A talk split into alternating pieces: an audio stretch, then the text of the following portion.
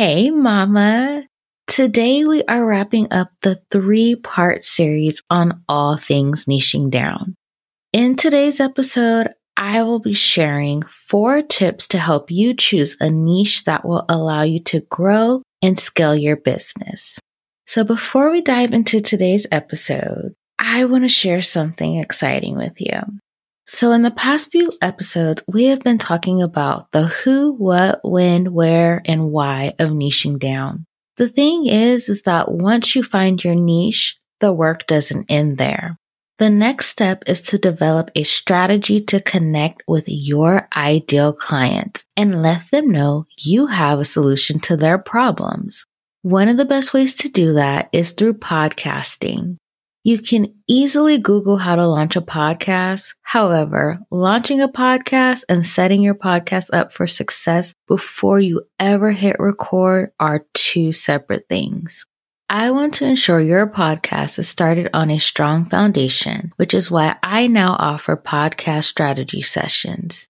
During our strategy session, I will guide you step by step through the process of fine tuning your niche and help you create a plan to ensure your content is being found by your ideal client. At the end of our session, you will walk away with clarity on who your target audience is, how you can best serve them, aka your offer, and a plan to optimize your podcast to ensure your content is getting in front of your ideal client. If you're ready to get clear on who you want to serve, how you can serve them, and develop a plan to grow and scale your business through podcasting, head on over to mamaturnedmompreneur.com backslash strategy session. Hey, mama. Welcome to the Mama Turn Mompreneur podcast. I'm Andria Singletary, a wife, mom of two, podcaster, and former virtual assistant turned podcast manager and consultant. Friend, I know you're tired of offering all the things as an online service provider. You're tired of working endless hours throughout the week and not earning an income to match how hard you are working. You desire to grow and scale your business, but you're not sure how or where to even begin. If you're ready to get the full scoop on how to successfully grow and scale your business without, wait for it, sacrificing motherhood or your sanity, grab your coffee, pull out that notebook and pen, put in those earbuds, and let's dig in.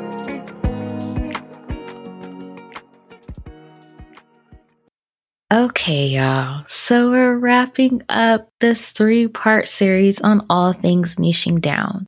And so today I am sharing my top four tips for choosing a niche that will allow you to grow and scale your business. So before I niched in podcast management, I offered just about every possible service you can offer as an online service provider. However, none of those tasks lit me up or got me excited the way podcast management and consulting does. I will literally talk about podcasting to any and everyone who will listen. I love talking about podcasting. Like, I'm a legit nerd when it comes to podcasting. I love talking about editing, writing show notes, planning episodes, everything related to podcasting. So I have a question for you. Do the services you currently offer make you feel that way? Do they light you up? Are you able to go and talk to any and everybody about it? Where literally you can start a conversation and somehow it will end up on the topic of what it is you do. If not, don't worry. Today's episode is for you. So I want you to go grab a piece of paper and a pen because I'm putting you to work today. For each tip I share, I want you to write down the services you provide that fall into that category. So, tip number one think about the services you currently offer in your business. Which ones do you enjoy the most? Which tasks cause you to forget you are working? Think of those tasks where you're just going, doing, flowing, and you look up and it's already lunchtime. And if you hadn't looked up, you probably wouldn't have realized what time it was. That's what I'm talking about those type of tasks where it literally doesn't feel like you're working, but you're enjoying every moment of it. It, like I said, it lights you up. You enjoy it. You can get lost in doing whatever that task is or that service is. Thinking about the service that you offer that makes you feel this way, that's what I want you to write down because that's more than likely what you should niche down in.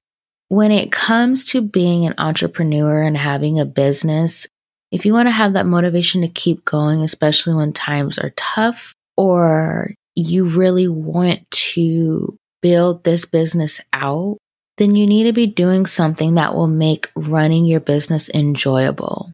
Being an entrepreneur is hard. We face so many struggles. There are times where we lose clients and we don't know when we're going to get the next one or just managing every aspect of your business in the beginning until you're able to start outsourcing tasks in your business. It's hard. You put in a lot of work, you put in a lot of hours. And so you want to make sure that whatever it is that you're doing, you enjoy it. Because if you don't enjoy it, you're not going to be motivated to put in that work, put in that effort, and really build your business. And so when you find that enjoyment in what you do, you're able to push past those struggles that you face as an entrepreneur and keep going in your business. If you haven't already, think about the tasks that you find the most enjoyment in doing and write that down on your piece of paper. So for tip number two, I want you to think about all of the services you offer. And of those services, which one do you enjoy learning more about? Which one do you feel the most knowledgeable about?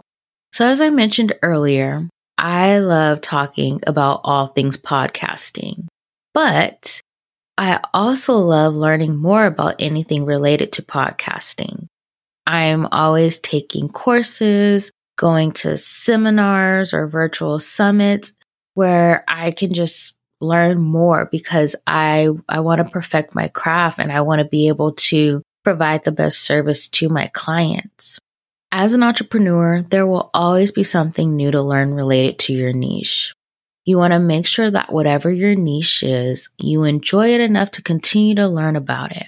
So back in episode 2, I shared how niching down allows you to establish yourself as an authority in that niche. The reason why is because you're constantly learning more about your specific niche. And two, you can't help but talk about it all the time. Through that, you're able to establish yourself as an expert. When you have found that thing that you enjoy doing, you will talk about it to any and everyone who will listen. You will not be quiet about it you will know this topic like the back of your hand because it is your thing. Like you cannot get it out of your head. Like it's always on your mind. And not to say you're obsessed with it or anything like that, but you're passionate about it. You enjoy it. And so you're constantly thinking about it. You're constantly trying to find out more about it. So get your paper and your pen and I want you to write down the service you currently offer that does that for you, that you enjoy learning more about, but you're also very knowledgeable about it as well. And not just knowledgeable, but you feel confident answering questions about it. So if somebody comes to you and say, Hey, you know, tell me about X, Y, and Z. And you're like, Oh, yeah, I got you here, sit down. Let me tell you. like, you're ready to put on a full on presentation for them. So think about whatever that service is and write that down. Okay. Tip number three of all the services you provide, which one can you confidently create a course on or coach someone on? Now, this one is related to point number two. So when you enjoy your niche, you learn all that you can about it, and therefore you become knowledgeable about it. Because your niche lights you up, you could create an entire course on it or teach others how to do X, Y, and Z in your niche. Think about of all the services you're currently providing, which one do you feel confident that you could create a course on? Now, I'm not talking about thinking about everything that goes into creating a course. We're, we're not focusing on that. But pretty much, if somebody's like, hey, I want you to create a course on this topic, what topic is it that you're like, okay, I can sit down and write an outline. I can create, you know, a basic curriculum about this topic because I'm so passionate about it. I'm so knowledgeable about it. Or what is a topic that you feel like you can coach someone on? So again, out of all the services you're currently providing, what do you feel like you can confidently coach someone on? For instance, with me, I have people, you know, send me DMs asking me questions about different aspects of podcasting. And I love it. I love when people send me DMs like, Hey, Andria, you know, I'm facing this issue with my podcast or Hey, Andria, I'm really intimidated by editing my podcast oh my gosh, I get so excited. It lights me up because I love talking about it. So I'll start sending voice notes and I have like Loom videos for different tutorials on things that I share with people because I am passionate about it. And I am able to quickly answer their questions. And if I don't know something, I know where to go to find it out. And that's another thing. When it comes to your niche, you're not going to know everything. There are going to still be things that you have to learn. You're going to be forever a student. However, you have the confidence and the resources to go and find out whatever that answer is or whatever it is that you don't know about that aspect of your niche. Okay, so let's get into tip number four.